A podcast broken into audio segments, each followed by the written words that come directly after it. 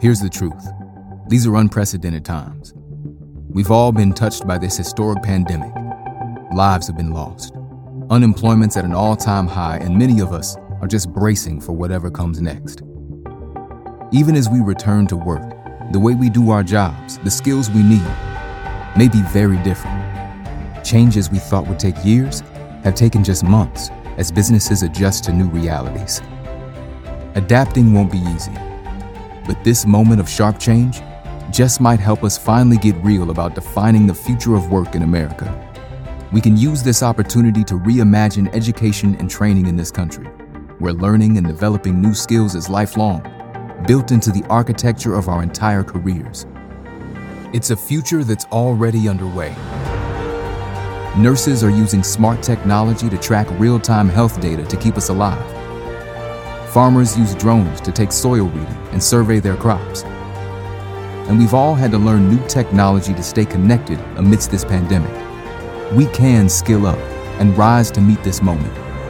Workers, employers, policy leaders, we'll all need to invest and imagine our way into the future, constantly building skills and adapting to a world in perpetual motion. It's how we ensure the strength of our communities and get to lay down each night confident in our family's future. This crisis can breed innovation. And when it does, one day when we ask American workers what they want to be, the answer will be ready for whatever comes next. The future of work is changing. It's time to rethink ready. Hi, my name is Jane Oates. I'm the president of Working Nation, and I am just thrilled to join with IdeaGen today to give you some ideas about how to cope with the craziness that has become our education system and certainly our workforce. I'm I was really happy to share Rethink Ready and hope you enjoyed the film. The film is is just an example of what Working Nation does. As a nonprofit media entity, we seek to tell the stories of the changes in the environment between education and work and concentrate on the solutions, how people are figuring out that way and telling that story so that other people can learn and hopefully adapt their own programming to meet the same success standards as the stories that we tell. So let's talk for a second about what you just saw. What does rethink ready mean? In the past, if you earned a high school diploma or certainly a college degree, you were set for life. That's not going to be true in the 21st century, and quite frankly, hasn't been true for a few decades. The idea of lifelong learning, a phrase that came about in the 80s, is now such a reality that people have to live it every day. Each of you watching this have seen how technology has made our lives better, safer, sometimes more entertaining. But it has changed the world of work so that if you don't have technology skills, you are really limited in where you can move. So once you embrace that idea that we are all lifelong learners, it makes rethinking ready a lot easier. This is not just about low wage workers. This is not just about entry level workers, and it is certainly not just about blue collar workers. We have seen changes over the last 20 years where, yes, absolutely, many of our favorite checkout people at the grocery store have been replaced by self checkout stations. But just like that, many of the people you didn't know in marketing departments all across the country have been replaced by better ag- algorithms and data analytics. So, as our founder, Art Bilger, is likely to say, a marketing department of 10 is quickly becoming a marketing par- department of two with better analytics because of the advances that have been made in technology.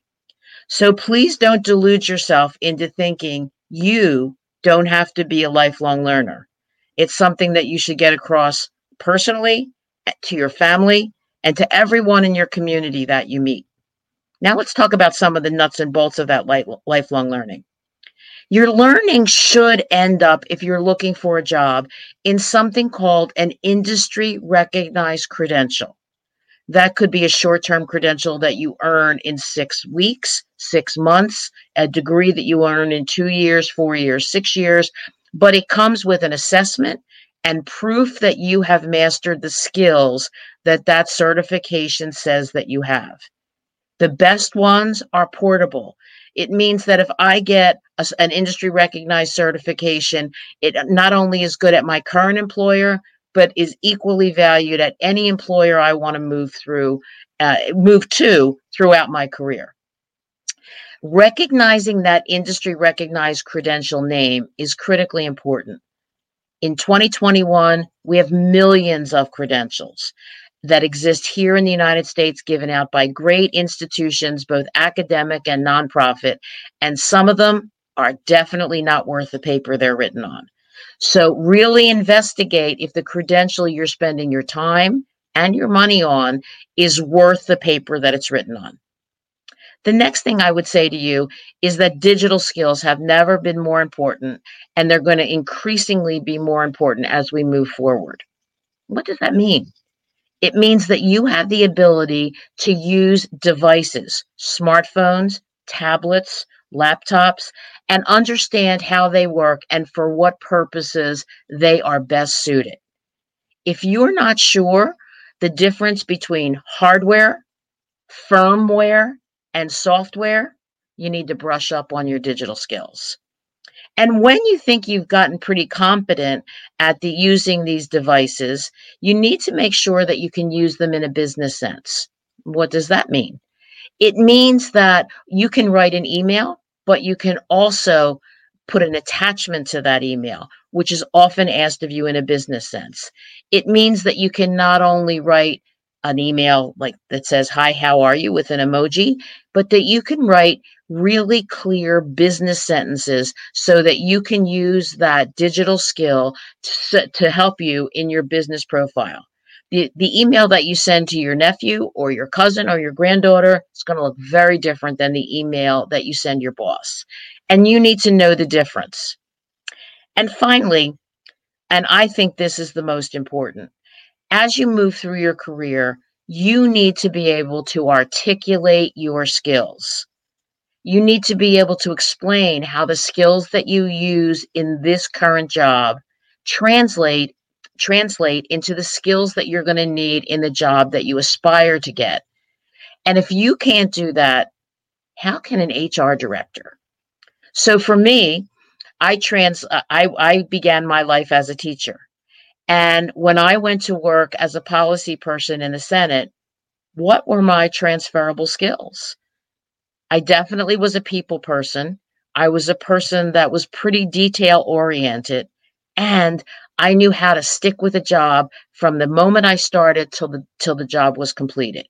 Those skills are transferable.